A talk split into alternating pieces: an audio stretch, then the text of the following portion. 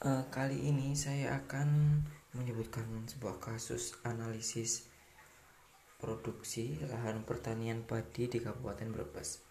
Perhitungan hasil produksi lahan pertanian padi di Kabupaten Brebes dipengaruhi oleh luas lahan pertanian, produktivitas, dan jumlah panen setiap tahunnya. Informasi tersebut diperoleh dari klasifikasi produktivitas berdasarkan kelas kesesuaian lahan dan jumlah panen setiap tahunnya. Total jumlah produksi lahan pertanian padi di Kabupaten Brebes mencapai 669.586,939 ton.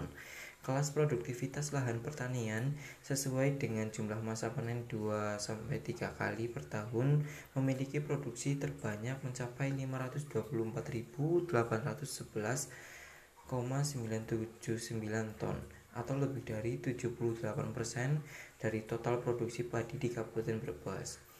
Nah, berikut ini tabel hasil produksi lahan pertanian padi di Kabupaten Brebes berdasarkan kelas produktivitas lahan yang sesuai dengan hasil survei lapangan.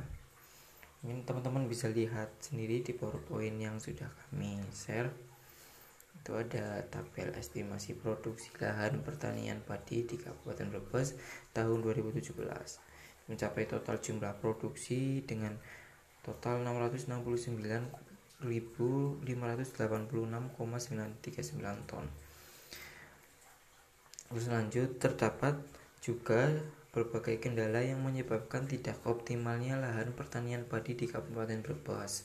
Di antaranya yaitu pengaruh cuaca yang tidak menentu yang membuat gagal panen, terus bermunculannya hama tanaman padi yang membuat tanaman padi mudah menjadi layu.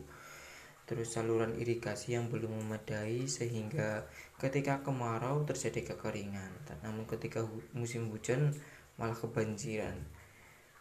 Terutama ini di wilayah Brebes bagian utara.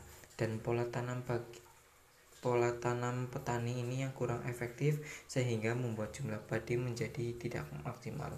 Hasil dari estimasi produksi pertanian padi tersebut diharapkan mampu menjadi evaluasi pemanfaatan lahan pertanian di Kabupaten Brebes sehingga ke depannya pemanfaatan lahan pertanian menjadi lebih tertata dan menyebabkan kesejahteraan para petani menjadi lebih terjamin. Selain itu, diharapkan Kabupaten Brebes dapat menjadi salah satu kabupaten yang mampu memenuhi kebutuhan pangan sendiri dan mampu berkontribusi dalam program swasembada pangan untuk menunjukkan ketahanan pangan terutama di seluruh wilayah Indonesia. Demikianlah secara singkat penjelasan kelompok kami mengenai mengenai teori produksi dan sebagainya. Mohon maaf bila banyak kesalahan. Sekian dari kami. Wassalamualaikum warahmatullahi wabarakatuh.